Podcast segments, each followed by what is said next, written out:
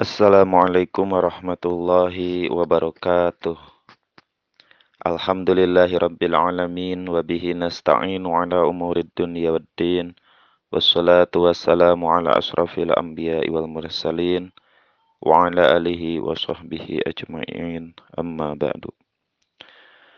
Puji dan syukur mari kita panjatkan kehadirat Allah Subhanahu wa taala.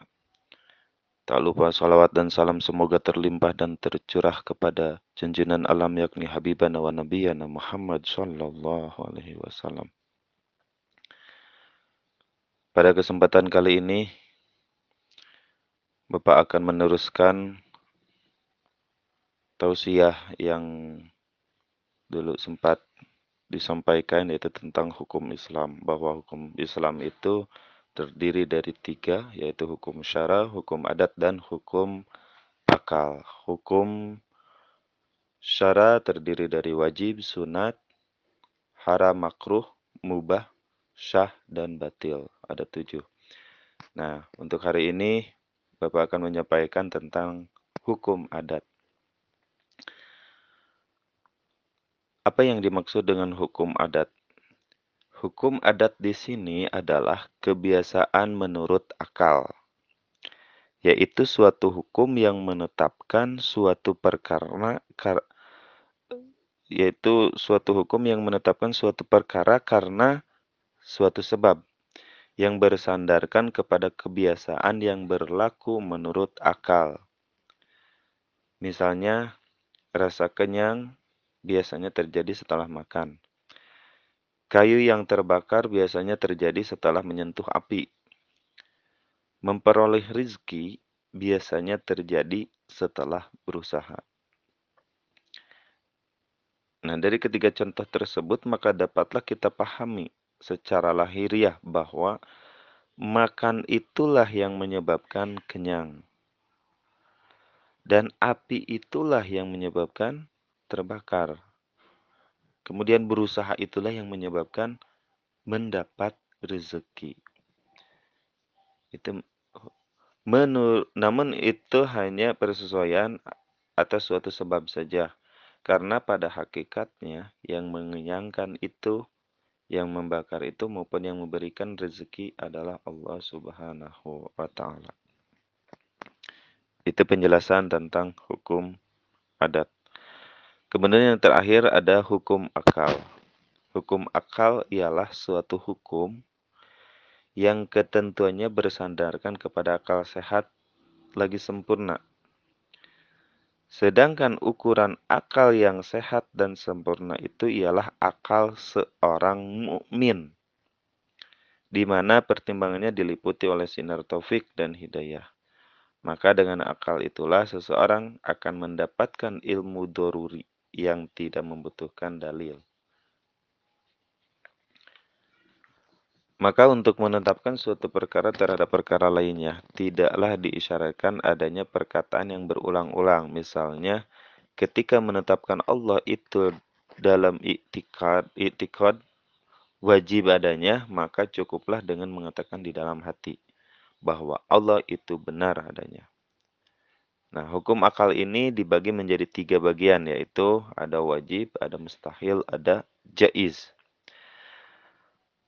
Wajib menurut akal. Pertama, wajib menurut akal.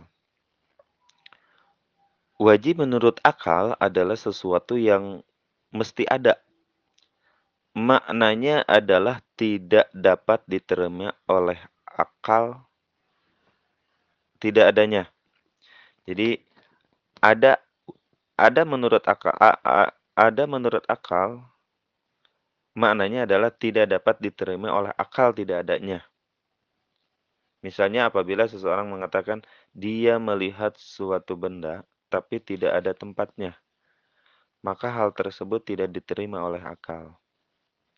Dia lihat suatu benda tapi tidak ada tempatnya. Mustahil kan? Nah, maka hal tersebut tidak dapat diterima lokal karena setiap benda mesti atau wajib menempati suatu tempat. Apakah ia di atas atau di bawah? Apakah di luar atau di dalam? Apakah di depan atau di belakang? Apakah di kiri atau di kanan? Itu yang yang penjelasan tentang wajib. Yang kedua mustahil.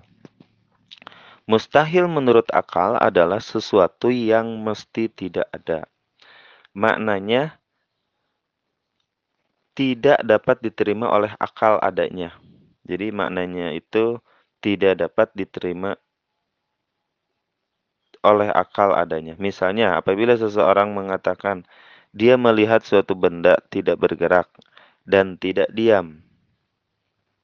Dia melihat suatu benda tidak bergerak dan tidak diam. Maka hal tersebut tidak diterima akal. Karena setiap benda kalau tidak bergerak pasti diam. Ya.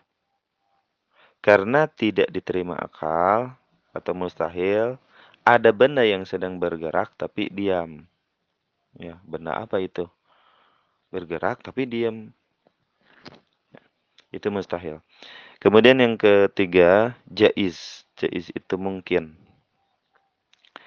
Jaiz menurut akal adalah sesuatu yang dapat diterima akal adanya atau tidak adanya. Misalnya apabila seseorang mengatakan istrinya si Hasan telah melahirkan anak kembar, maka hal tersebut dapat diterima akal adanya atau tidak adanya, atau boleh jadi ya atau tidak, karena hal itu adalah sesuatu yang jais, memungkinkan.